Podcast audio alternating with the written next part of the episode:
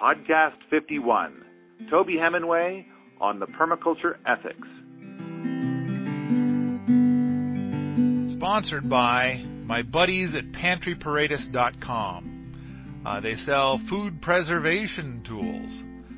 Produce, prepare, preserve your own harvest. All right, Toby. All right. So, yeah. So first, let's talk about the, the third ethic. Mm-hmm. So the third ethic is Well, the way the way I think of it, I mean, there are a lot of different ways to describe it, but the version that I use is to reinvest the surplus to support the systems that generated that surplus, or just reinvest the surplus is the shorthand. And so, Paul has been talking to me about people who say, well, your book, Toby, is so important that we should be giving it away for free, and I always find that kind of ironic because they're they're deciding that someone else's stuff is surplus. I think it's fine to, de- to declare that your own stuff is surplus. You have the right to do that, but you don't have the right to declare that someone else's stuff is surplus. And the other ironic part of that is that to reinvest the surplus means to them give it to me. You know, that's not reinvesting it. I mean, they they are not the systems that generated the surplus.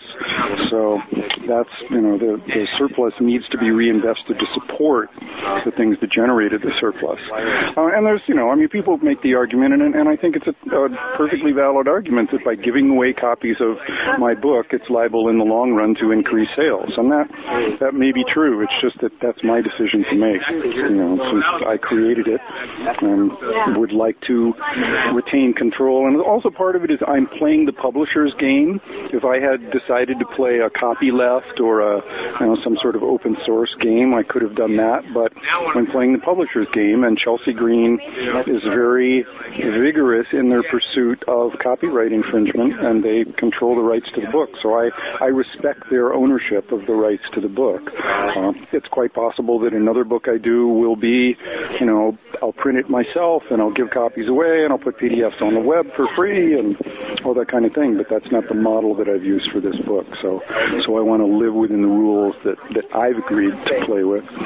But the so the story that I that I was telling was when I very first got into permaculture back in 1990, and I wanted to take a workshop from Michael Pilarski, and I didn't. I'd been unemployed for two years, was totally broke, living off of nothing, and you know already burned through all my savings.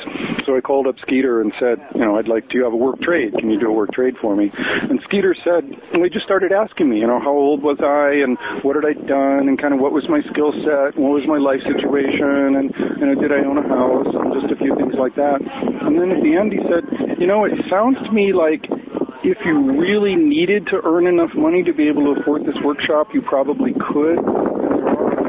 Taking this workshop who are not in that situation, so I can't. I'm going to give the work trade to someone else. And and I got it. I understood what Skeeter was saying was that I had a skill set so that you know I could sell a few books or work on you know do some work for someone or do something to raise the whatever it was 80 bucks or something like that to pay for the workshop. And that that really stuck with me. so when I encounter people who are practicing voluntary simplicity, as they call it. They're living frugally, and they come to me and, and they say, "Can I have a discount to take one of your classes?" Um, or, you know, would you give me one of your books? I, I try to ask them. Unfortunately, I usually have a little edge to it because I'm pissed off. Um, but I support your being pissed off in this space. it it does it does anger me when an able-bodied, intelligent person with a good skill set wants a discount simply because they have decided to lo- to live simply.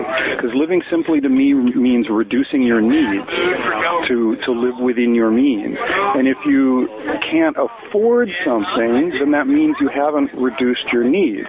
You're and to, to support someone who's asking for a discount, I have to give them kind of my surplus, if it is indeed my surplus at all. So it, it challenges me to see able-bodied, intelligent people consuming the surplus that could go to other people who really need it. So basically, try and earn a little bit of money. You know, essentially, yeah. Why can't you earn enough money to afford my workshop? And if you really can't, you know, you really can't. Okay, we'll work something out. But try and solve the problem yourself before you come to someone else and say, I deserve a subsidy.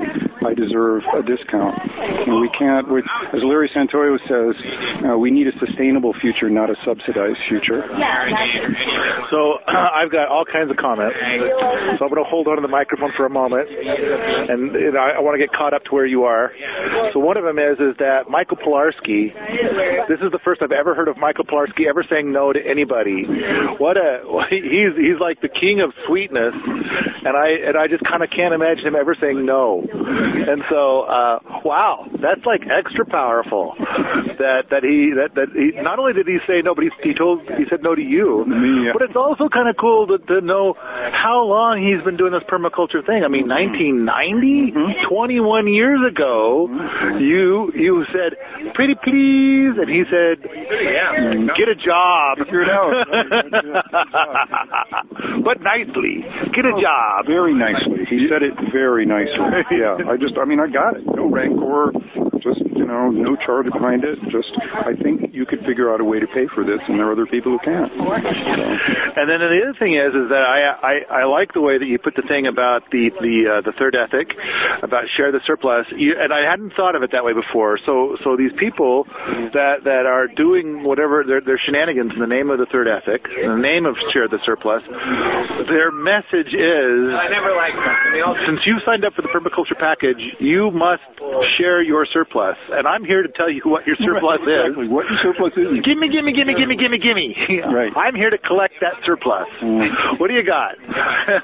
One of these walk into your house, open your underwear drawer? Yeah. You don't need this much underwear. Right. I'm going to take four pairs for myself. Mm. Ooh, and that's a nice T-shirt too. Yeah, exactly, yeah. And we also spoke a little bit about the gift economy that people, you know, I've heard people say, but, you know, this is part of a gift economy. The idea being that they're the ones who should get the gifts. A gift economy is based on people giving things away. It's not a gift economy in which people give you gifts. You, the way a gift, gift economy works is that everybody contributes what they can.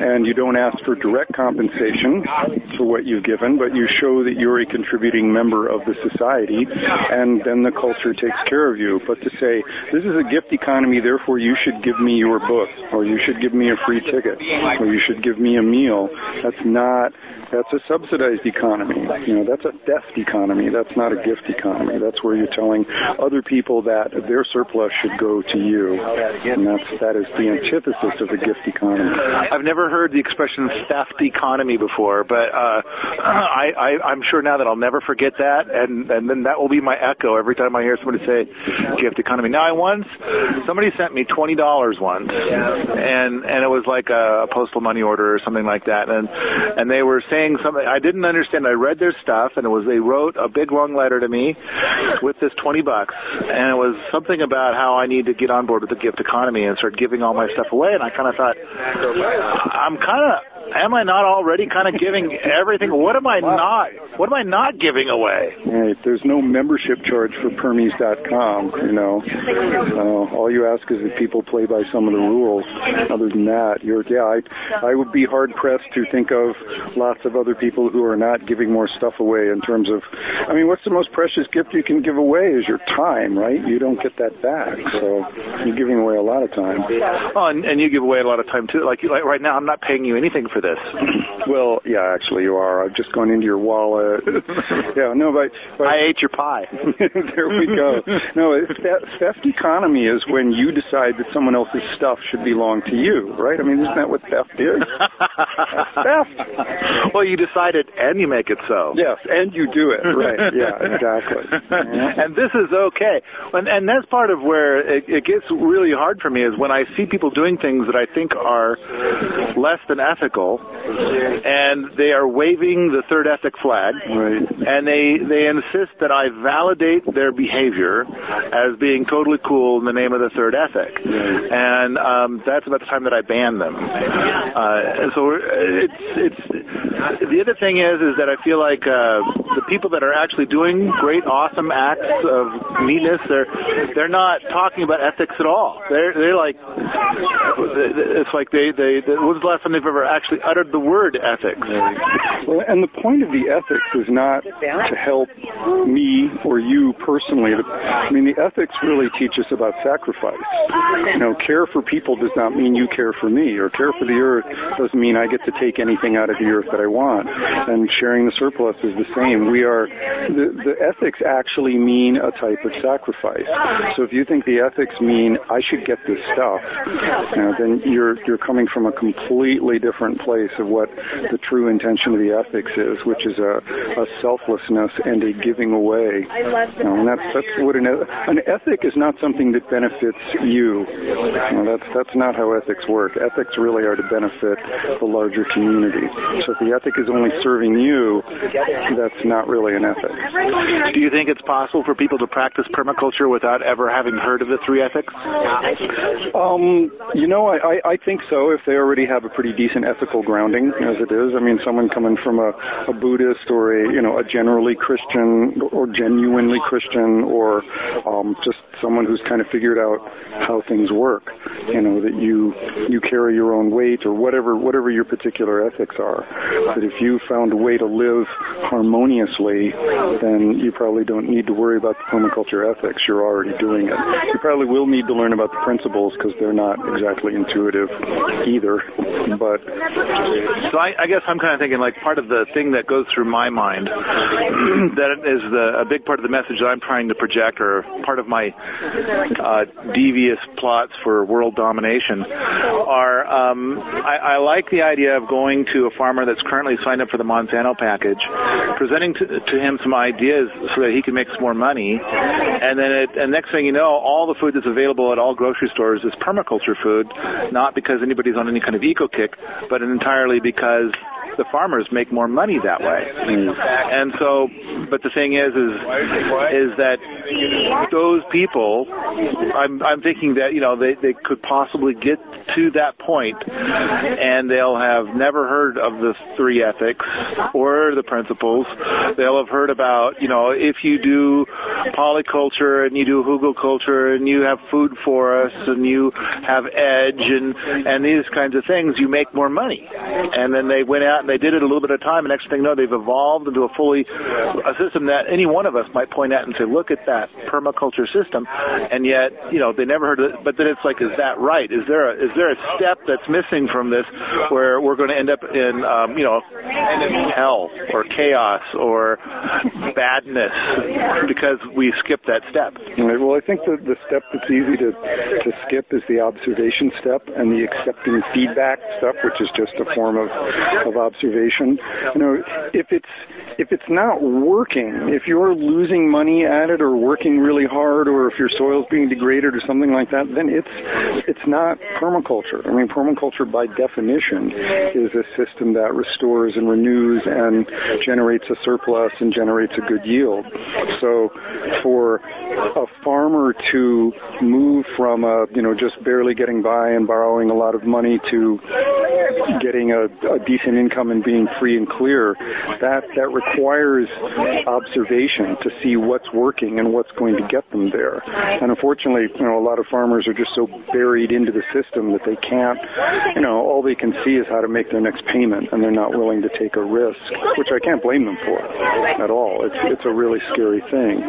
But the observation step is the piece that I think will keep you from making that critical mistake. Is just is accepting feedback, is is listening to, you know, is this a better way to do it or not? How about this? Is this a better way? I mean, permaculture is, to me is a set of decision-making tools. And so out of all the possible decisions, we try and figure out which one is going to get us closer to where we want to go right now. I mean, I don't even care a lot of the time what the particular decision is. It's just, does this get you closer to sustainability? Does this get you closer to biodiversity? Does this get you closer to a more hum- harmonious life? And permaculture helps you make those decisions and helps you assess as to whether you're getting closer or not. so um, I think you totally dodged my question, and you, masterfully. You damn, you're good. Because um, because frankly, I would try to dodge that question too. Mm-hmm. Uh, that's that's an ugly one. I think I think that if you stand up and say, because I, uh, and this is something I'm having trouble coming to grips with myself, mm-hmm. is like uh, what what happens if these guys go out and do all this stuff and they don't sign up for the uh, the, the ethics package? But the other thing is, is it's kind of like I, I think that if they don't sign up for the ethics package, then isn't aren't they going to get burned in multiple different ways along the way? But but it, maybe not. Maybe at the same time they'll go out, they'll do all the permaculture stuff, sans the ethics, mostly because they're just not aware that they exist. I would I would think that they would have awesome success, and uh, I don't know, would they be able to to, to set up a, a permaculture ag, ag system, and then uh, make gobs and gobs of money? We'll we'll have lots of permaculture food at Safeway, and the Monsanto food will be so ten years ago, and um, I'm I'm having a hard time finding the downside here. Mm-hmm. So uh, you you are it's okay if you dodge this still. well, I think I think you could kind of by rote apply the principles. You could have someone come in and hand you a design. Um, you know, I, I think it would be very difficult for, say, a farmer to do to apply a permaculture design themselves without a grasp of the ethics or the principles. I think that someone else could come in and perhaps do that for them, and then they could blindly apply those techniques by rote and get successful doing that. But I think at some point, I mean, any any farm evolves. You know, the soil conditions change or the weather changes, and at some point you have to start listening. So you can't, after a certain period of time, you can't just blindly apply it. I think, I think at some point, I mean, I think what happens to a lot of people is they start like it's it's like we all get fascinated by permaculture through gardening, or most people do, and then we learn later on, oh, it applies to energy, oh, it applies to water, oh, it applies to, ooh, it applies to relationships, it applies to community, it applies to economics, and I think the same thing would happen to a farmer who's sort of trained to apply it by rote. As all of a sudden they realize, oh wow, I could balance my books using permaculture. You know, I mean, the farmers I know are pretty smart, and they they may apply certain things by rote, but once they get their head a little bit of, above water, they can start to see the consequences of what they're doing. So I'm not sure. I'm, I'm trying not to dodge the question. No, no, I'm going to try and ask it a different way. Okay. That's all right. Okay.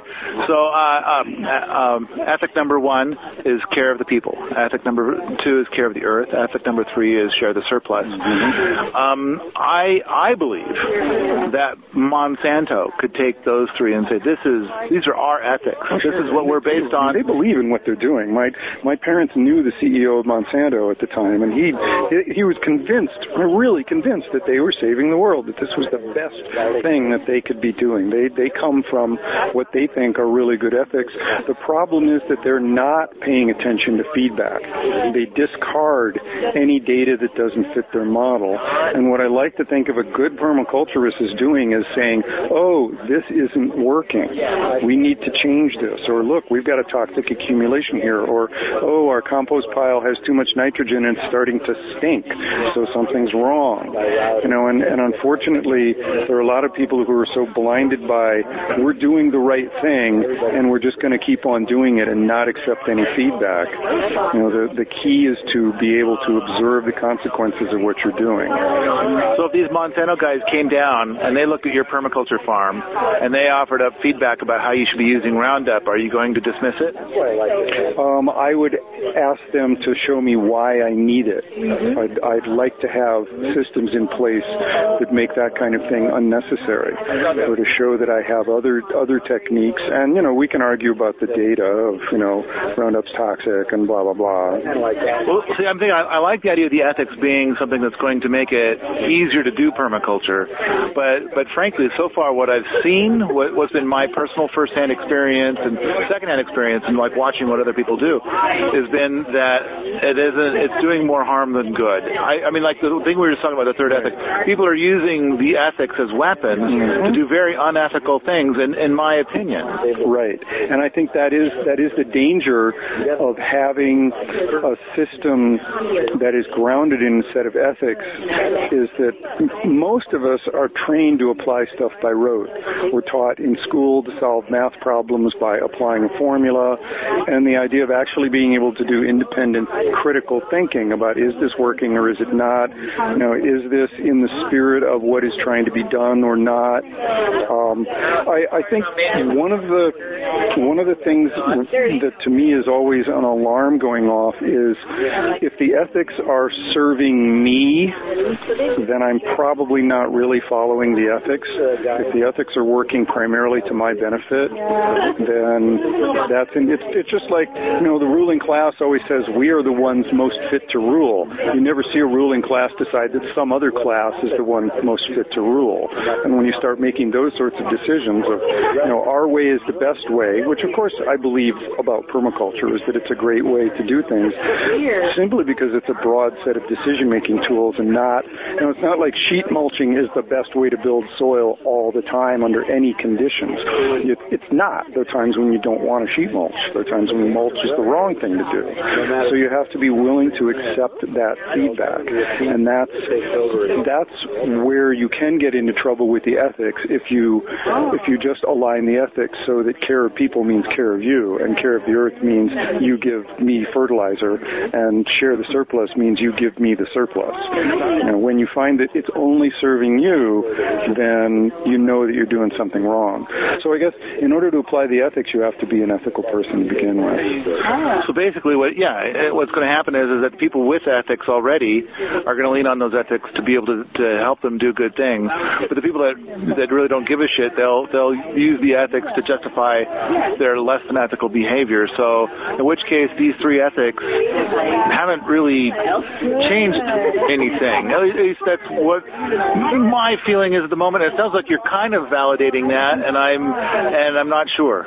Yeah, I, I think to some extent that's true. I mean, I think people come to permaculture when they're ready for it. I mean, that's that's why when folks talk about how can we get permaculture into the city government or something like that, it's like that's probably not going to work. I mean, part of the reason that permaculture is just now entering the mainstream is because there hasn't been a need for it.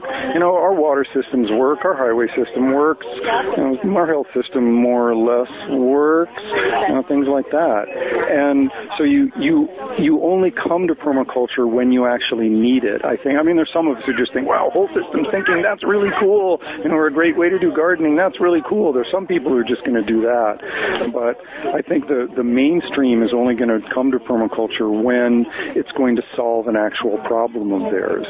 And so for a lot of people, I think, yeah, they probably are initially just going to have to apply permaculture by rote. I mean, I didn't come to permaculture because I thought the ethics were cool. I just, you know, and to some extent, I thought the ethics were this thing kind of added on to the top that, you know, yeah, we should pay attention to the ethics. But what I liked was multiple functions, edge, you know, all those cool permaculture concepts. And then after I got to understand those, I saw why the ethics had to be there. But I didn't get the ethics first. I didn't come there because, ooh, it's an ethical system that really attracts me. Was, this is a system that works and, and thinks in terms of whole systems, and that's what attracted me to it. So I think you the, the permaculture needs to fill a, a need for people before they're going to be attracted to it, and then hopefully they'll see that the ethics are an important part of it.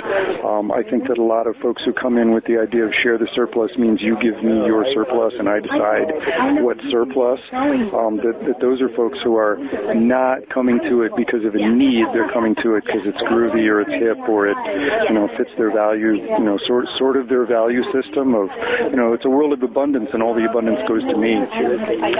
Is Sepp Holzer's work? Would you call it permaculture? I would I would completely call it permaculture because it's so observation based. You know, he watches what the pigs do, he watches what the weeds do, he watches, you know, what the microclimates are doing, and he and he acts based on that.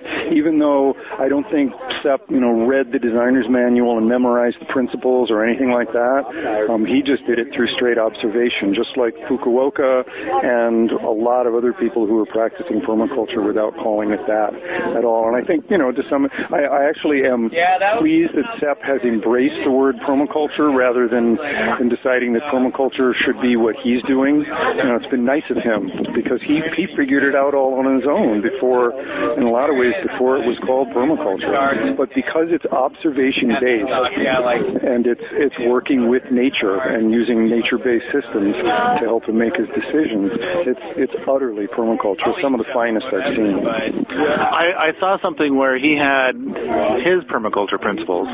Now you have 14. I believe it's Holmgren that has 12, and and Holzer has 8. Mm-hmm. But now the interesting thing about his eight is he puts them in a circle, much like Holmgren does, and then um, four of the eight are so the so so number one, three, five, and seven of the eight are um, uh, observe. Is one is observe, three is observe, five is observe, and seven is observe. And I think I think uh, number six might be profit, which I think uh, my are, are not covered in uh, Are they? Is profit mentioned in yours? Well, yield, I think, is, how Holmgren thinks of it. Is that, in order the, system needs to sustain you in some way for you to keep applying your energy to it. And so I think we just we just call it yield or abundance or you know that that sort of thing. The, the Mollisonian principles, and mine are essentially Mollison's principles.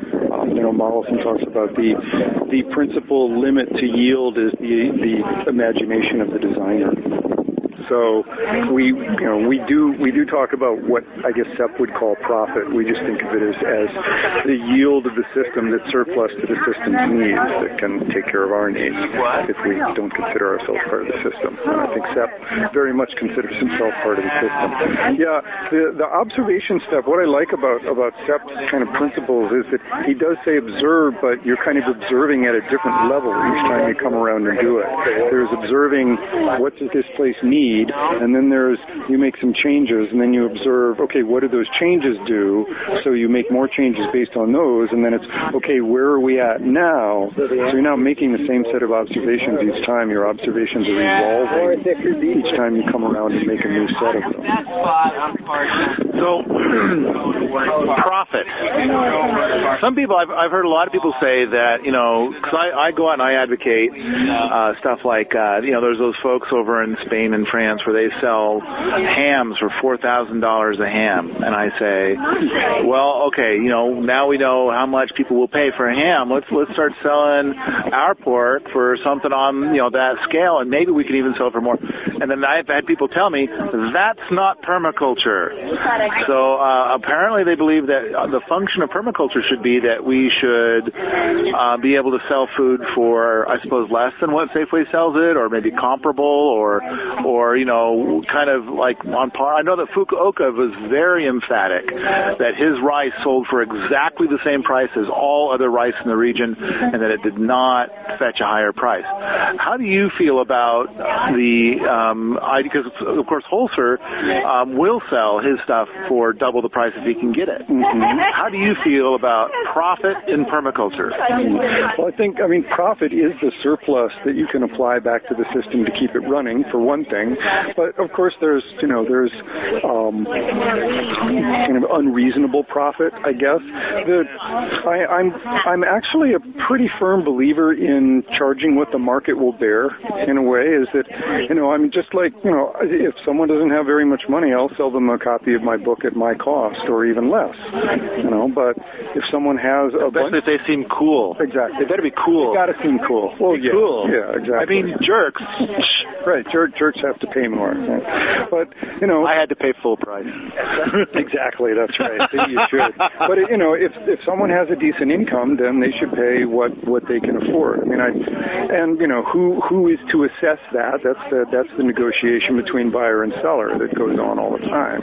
But I'm I'm very much a believer in arriving at a market price in this sense when two individuals can come together and negotiate rather than you know a corporation tells you what you should be paying for the product, or you know, the corporation says we'll buy a thousand of these from you at a much smaller price. That's that's not an equal negotiation. But when two parties come together to negotiate as equals, then the price is is what those two parties agree upon, and you come to the to the table with some information. You know, if someone drives up in their Mercedes and is wearing nice clothes, it's like, oh, there's someone who will definitely pay full price for my book. You know, and that's I'm I'm using that information because there there's an exchange that goes on that should be a fair exchange. And I'm I'm definitely a believer in non-zero sum games. If you can't figure out a solution where everybody wins, then you're not doing good design. So I want to sell my book to people at a price that they're happy at paying, and I want to get a price that I'm happy at getting. And if I see someone who doesn't have very much money and they're delighted to get my book for my cost, that works for me. If I see someone else to whom 30 bucks is nothing, you know, then I'm delighted to get their $30 and they're happy to have, you know, screwed me out of a book for a mere $30 and we're all happy. So it's, it's mostly just, you know, does the transaction make you happy? And if you're happy paying $4,000 for a jamon from, uh, from Spain, then, then okay. But, uh, I'm not. so now, um, uh, in this podcast, I have asked you some very uncomfortable questions, and now I want to move into phase two of uncomfortable questions because you're you're sitting you're sitting in a very comfortable place, mm-hmm. surrounded by a bunch of really lovely people, and so maybe your tolerance of uncomfortable questions is, go, yeah. is higher. I can squirm more. So so now I'm going to wander into a topic that you and I don't agree on, Aha. or we might not agree on. Maybe we do and we just don't know it. But but we were talking about it a little bit earlier today, and that is that when I took my permaculture design course, it was it was labeled as a permaculture certification course. Right. Get your become a certified permaculture designer by taking this course for two weeks. Right. And now there's a lot of folks that are talking about that's not okay.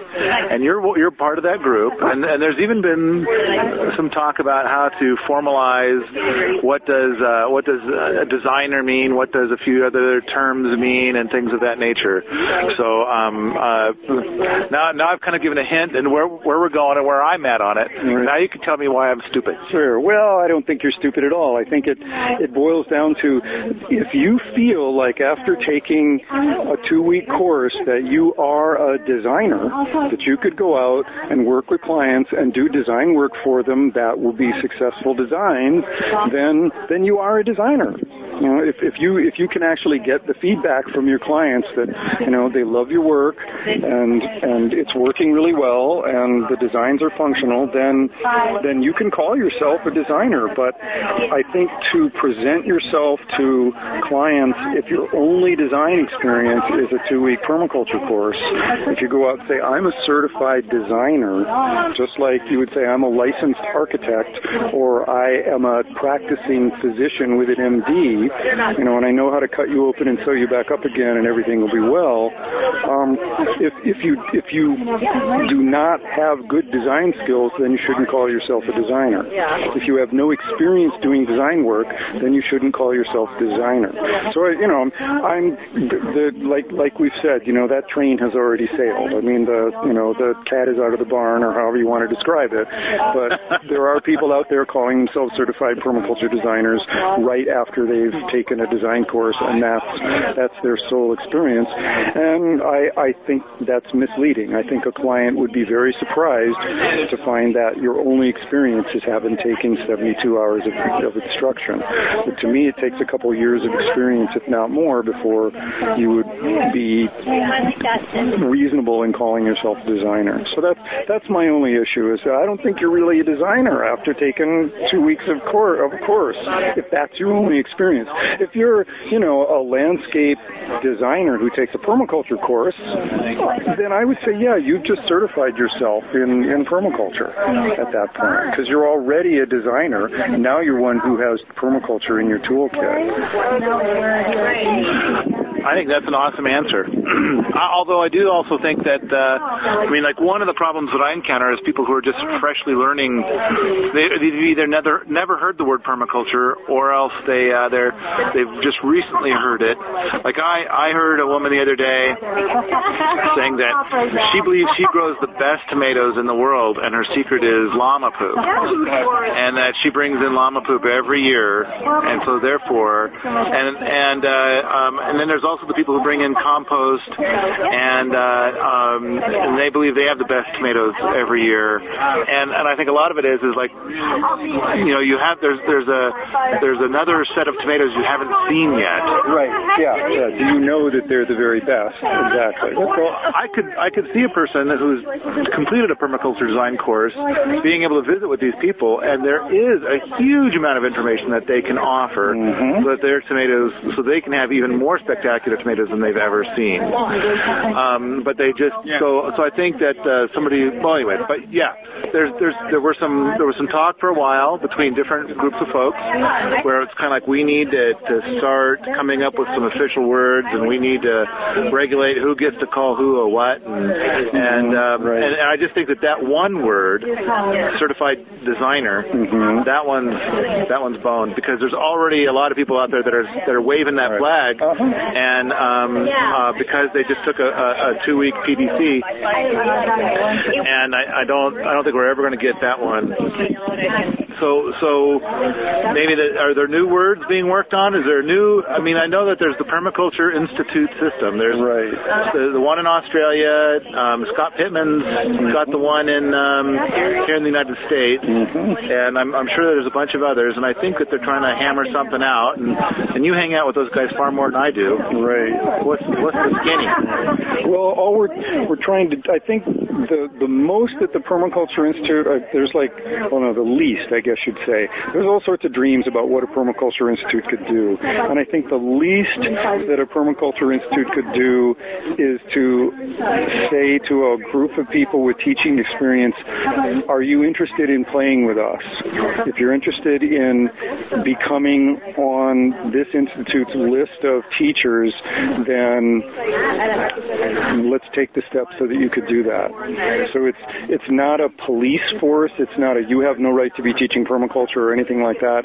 It's more a hey, we've heard you do really good work. You want to come over and play with us. And if someone comes to the institute and says, hey, I'd really like to become one of your one of the teachers as part of the institute's membership list, we'd figure out ways for that process to happen. And you know, if someone says, look, I'm just starting out teaching and I'd like to become, you know, a, a registered teacher with your institute, how do I do that? We'd figure out, you know, what's the program for you to be able to do that. To me, it's, if if you can teach a permaculture design course essentially like if you can teach all the modules, most of them, then you ought to be able to get on a registration list as, as a teacher for the institute. You know, it's just, are you competent? Just, I mean, it's the same question about being a designer. Can you do design work? Okay, then you're a designer.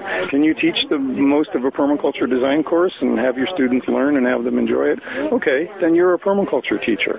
I'm, I'm not into, at this point, you know, tests and, you know, advanced learning courses that you must take one a year in order to stay, you know, I'm not into a whole set of rules. Um, I, I really believe in kind of the self-policing nature of, of permaculture is, you know, if you spot someone who's not behaving, behaving ethically, you give them a call and say, hey, we're hearing that you're not behaving ethically. What's up? You know, and if someone's doing a good job teaching, you say, hey, you're doing a great job teaching. You want to come play with us? But, but I, I have a hard time making it more formal than that. It's just my personal preference. Um, but I, I do think that there, that part of permaculture's emergence into the mainstream is that if you compare it to say, you know, architects or you know, just landscape professionals or whoever, there are certification programs for almost all of them. So how do we how do we look halfway professional to people who don't know much about it? You know, and that's what the one of the things a certificate does. That's what a teacher training does. That's what an institute does. So I, I like to have all of those institutions and criteria as informal as we can, but still have them rigorous enough so that they actually serve a function instead of are meaningless. I'd say my only concern in that space is I know some people that teach permaculture and they really suck. They really don't get it. They're horrible. They're awful. They uh, and and on top of that, they charge some of the highest prices. And I'm worried that someone somewhere would say, "We hereby give you the stamp of approval to say that you're a okay." And um, and then suddenly, I would say that the moment that that happens, the value of the entire institution just went down the drain. And um, and so I'm not sure how do you mitigate that or anything. And I'm not asking that question. I'm just whining out loud. Mm-hmm. Right. It is my podcast. I get to do whatever the fuck I want. but uh, uh, I I'm expressing that to you, and I feel that by expressing it to you, I'm sure that you share that sentiment. Yeah, I mean, I, I worry about that too, except that I've seen, and I'm not going to name any names or anything like that. I'm but trying to I've- avoid names yeah, myself. Exactly. But I Because they would sue. yeah, right. I yeah, those are they're the sort of people who would sue. There there have been instances where people have taught horrible courses. They don't know what they're doing, or they promise things that they haven't delivered, and generally the word gets out. Perhaps not to their unfortunate students who give them a bunch of money and then take a course that turns out to be awful, um, but the word gets out within the community that these people are not doing a very good job, and you know, then we we try to call them on that. You know, we we being just people who've been doing permaculture, been using permaculture, teaching permaculture for a long time. So so far, I haven't seen that happen, and I would like to think that any sort of certifying body or institute or whatever you want to call that, what I've generally seen is that their criteria are fairly like like I mean I think it's great having Scott Pittman at the helm of the Permaculture Institute because he's a you know he he's conservative in the sort of teaching that he accepts and I think that's great. I think Scott actually sets the bar pretty high and so it would be very difficult for someone who's you know teaching hand holding and purple breathing as most of a permaculture course to actually get by Scott. He doesn't Purple like breathing? What's purple breathing? Oh, you know, just just you know, Okay, some kinda- yeah, feeling your chakras and you know Okay. all that sort of thing, which is great. It's just not part of permaculture design. That's all. And so you, I don't, you know, courses. There's a curriculum to cover, and Scott is pretty rigorous about making sure that that curriculum is covered. So I've never met Scott Pittman, but he has a link to my website, so I like him a lot. Yep, Scott's Scott's Scott's great, and I have the utmost respect for for what he's done. And you know, I mean, he, he taught with Bill and survived, so that's a that's a pretty good pretty good thing right there. I, I think we just learned more about Bill Mollison than than I thought we might learn. I I was reading in, in your book. I was I was quoting uh, some things you said about about Bill that I thought were really cool. He used to be a trapper. I didn't know that until I read your book again. Uh, I must have forgotten that. Like, but anyway, he just sounded so cool. But but now to talk to Bill and survive sounds like a challenge. they should get Survivor Man or I don't know whatever they call that guy. We're gonna put you in a room with Bill Mollison for an hour. Yeah, no, Bill Bill is great. He's cantankerous and larger than life, and you know, and I I love him dearly, even though he he can piss me off just the way he's pissed off just about everybody else he's encountered. But but He sounds like me. yeah yeah ex- exactly. He, he knows more than you do, but he's just as obnoxious. awesome. Now I gotta go to Australia and meet him. Yeah, really, it's it's worth it. Definitely getting the Bill experience. I mean, he's 83 and he's slowing down a bit, but um, you know, he's he's he's always still going to be Bill. That's for sure. All right, so I think we've filled up a podcast pretty good there. Anything else that we should cover, like on painful political ethic topics, the stuff that's kind of like I think kind of off topic? Right. No, I just I just want to reiterate that if if the only person the ethics are serving is you, then you're probably not following the ethics. And just and that's part of doing the observation step is is what actually are the consequences of what you're doing, and, and looking at how it's affecting the rest of the world. It's the first step in permaculture, and and the second and the third and the fourth is just observe and see how it's working. Is this the most annoying interview you've ever been subjected to? no, there have been some that, that have been at least more tedious than this, but uh, no, I'm grateful for you for just boring in on those questions and make sure I answer them. I'll try harder next time. Actually, I, I do think that this is this is a lot of stuff that uh, uh, I'm glad to, to have recorded you talking about several of these things because I, I feel like uh, now when these people start doing inappropriate things, we can direct them to this podcast. Maybe they'll uh, change their tune a little bit and, and maybe help us all move forward rather than tearing a few people down in a in a mis in a, in a twisted idea and and helping others. Yeah, I mean, all I guess all I'm you know I don't want to lay down a bunch of rules or anything like that. Just just reminding people to ask, is what you're doing serving the larger community? You know, and if it's doing that, I mean, really doing that, not just serving you, but you know, measurably helping the larger community, then it's probably just fine. Well, so they would then say that by taking your stuff and giving it away to millions of people is probably just fine then, mm-hmm. according to your own words. Yep, that's it. But uh, I'm part of a larger community too, and if you're pissing somebody off, you know, depending on on who sort of who are the stakeholders and who are the rights holders, I think is another important piece of it. You know, Bill Bill is legitimately annoyed with people who copy large parts of the designer's manual and and you know don't credit him, don't pay him him, don't offer him anything. And I think for me, if if if you think that the designer's manual or Gaia's Garden or whatever is a great resource that should get out there, if you think the information in it, because that's really what it's about, right? Is the information in the designer's manual, the information in these books. If you think the information is so great that it's got to get out there, then it ought to be great enough for you to spend some time creating your own version of and getting it out there. That's great. If someone wants to take anything out there and write it in their own way, paraphrase it, make little sketches of it in their own way, or make a YouTube video of it or whatever. That is great. Just run it through yourself first so that it's yours, and then then send it out there.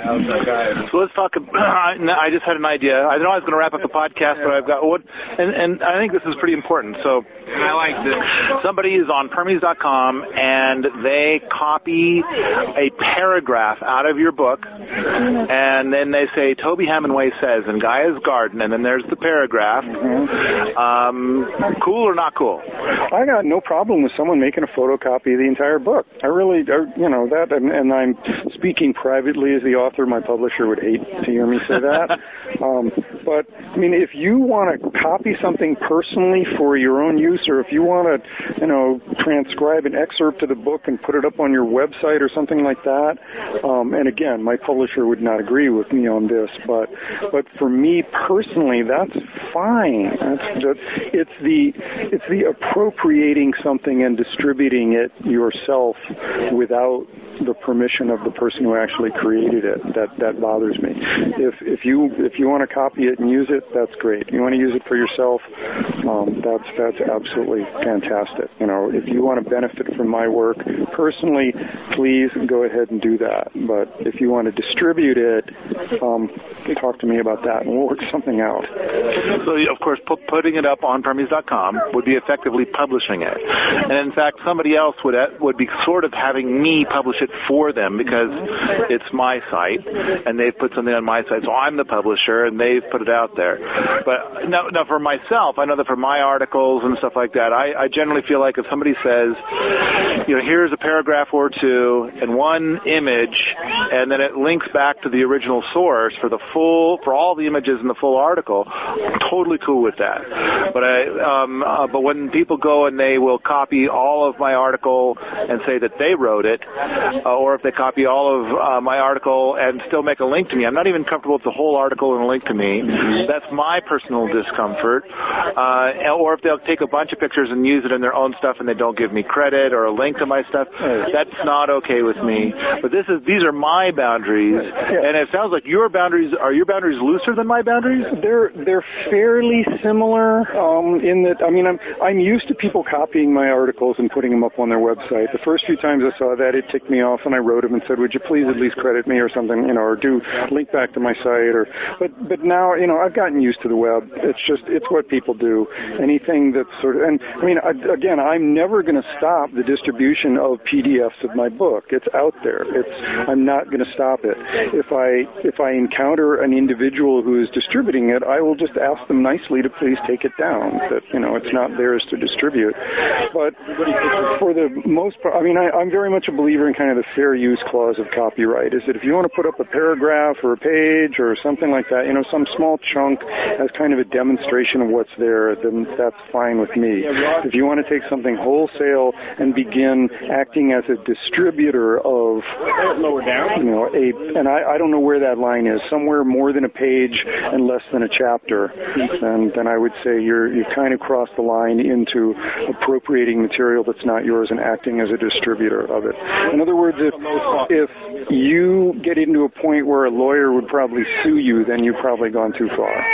You know, but for me, I'm I'm not going to pursue someone putting up a page or two or that sort of thing. It's it's fine. It's great. Information needs to get out there. Um, it's just at some point it begins to interfere with my livelihood. Um, at some point, you have come into my yard and taken something of mine and are handing it handing it out. So, well, for what it's worth, at Permies we get a lot of this. People wanting to share it, and I I delete all mention of it. And my my philosophy is is that I don't even want people to know that this kind of thing is even going on. So I don't want to even say we don't allow that. What I do is I just delete it all. I ban the user, and it's all gone. Any so um, uh, for a while there we had a thing about like uh, there was a PDF available of the uh, the big black book, the designer's manual, and so I I wrote to Tagari, uh, you know, saying, hey, you know, have you guys done this? Have you guys said it's okay? And I never heard back. And so eventually I took the link down, but I left the rest of the thread there because I, I thought for sure they would write back and say, no, this is not okay. Yeah, I was, I was a little shocked too. But our, my general policy, and on, on my bigger website, Java Ranch, we get tons of that. And we are deleting that kind of stuff all the time. And um, there's just all kinds of people that, that are even coming up with schemes to make money on that kind of thing. So um, we're, we're working hard all the time. So we've, I've got a pretty pretty stiff policy on that personally, which now I've totally violated that to the pod pod people uh, by by saying this verbally. But I, I really kind of think, dear, dear pod people, that if you find any evidence of this anywhere, see what you can do to remove it completely, not just say, hey, that's bad. Um, and uh, um, but hey, that's bad is better than you know, like if you if you go to a forum and you see that somewhere uh, that somebody's posted a PDF of something that, that there's not, it's not okay, then saying, hey, that's bad beats being able to delete it. Like we don't have the capacity to delete it. But I would write to the people that own the, the forums and say, I happen to know that that's not okay, that that's a copyright violation. And you, as the forum owner, are now exposing yourself to a lawsuit uh, by, by um, uh, announcing uh, this kind of thing. So um, anyway, I, I think it's important to, and I'm, I'm a, I guess I'm a greedy bastard, uh, in that I, I, well, as a, I've, I was, I've been a software developer for a long time, and then people would steal my stuff all the time, and I, I'm kind of like, uh, uh, wow, that's the great way to have only crap software. In fact, this is a great time also to say, if you ever visit a website and you think that content is awesome, you know what you should do? You should, you should visit one of the sponsors on that page. Generally, there's like some kind of sponsor on that page. Visit the sponsor and show that, you know, hey, sponsor, I like this stuff. Keep sponsoring this guy. Um, because right now there's a support their work, in other words. Yeah, support their work. That's all it is. And it's like, you know, then the advertiser's like, wow, I've been advertising with you for a year and I've gotten 20,000 clicks. Uh, I want to, I want to support you for another year. I mean, what do we want to see more of in the world? You know, than, than support the people who are creating that. And I mean, one of the things you're, you're talking about, Paul, is we, as the creators of works, we we're the ones who get to make the rules about it. You know, and, and I like that policy of if if someone wants to give away their own work, that's great. If someone wants to, you know, put it under lock and key, that's that's their right. It's if if someone likes the information in it and that information and that form, that book is under lock lock and key somehow, there, you have an absolute right to rewrite that information yourself. You don't have the right to the artist's method of expression. That's the part that belongs to the artist. But you know, your forum, you get to decide the rules. My book, I get to decide the rules, and someone else wants to create something, they get to decide the rules. And I, I think that's a perfectly fair system. And I'm certainly willing to listen to arguments. I mean, I like like I said, um, I may very well. Well, my articles I give away. I don't I don't charge for my articles. You know, and there's there's a lot of other material that I'm totally happy to give away because I think that's that's where it should be. And I may write a book that is essentially given away or you know licensed in some way, so there's freeware and then there's stuff you pay for. Um, but it's it's up to the creator of it to make those decisions. It's back to that surplus article. You know, you don't get to decide that someone else's stuff is surplus to their needs. They they get to decide that. So the creator gets to make the rules, and I think that's a perfectly good system because the idea is we want to encourage creativity, and in order for creativity to be encouraged, you need to provide a benefit to the creator.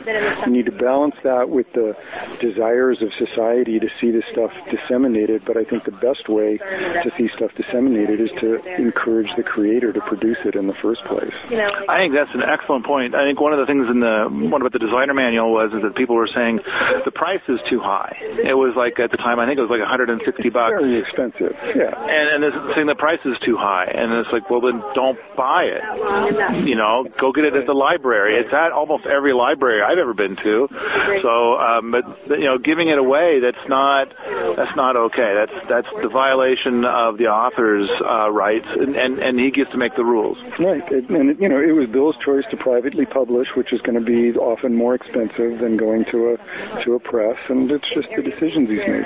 And that information, I mean, Bill Bill has what is it, 14 pamphlets or something that Dan Hemenway has put up on his website of you know that covers a big chunk of the material in the designer's manual, and those are freely downloadable PDF files. So it's you can find the stuff out there. There's there's alternatives to stealing it. The information's out there in other forms almost always. And there's there's tons and tons of free stuff out there, and the people people argue that it's like, well, we need to have it in this format, and it's a good format, and it's a good, you know, and this information has to be disseminated. Well, yeah, it's the same old lame argument. All right, I think we're I think we can finally hit the done button. You ready to hit the done button? All right, it's been good, very very good. Thanks, Paul. All right, come on. If you like this kind of thing, come on to the forums at permies.com, where we talk about books, homesteading, and permaculture all the time.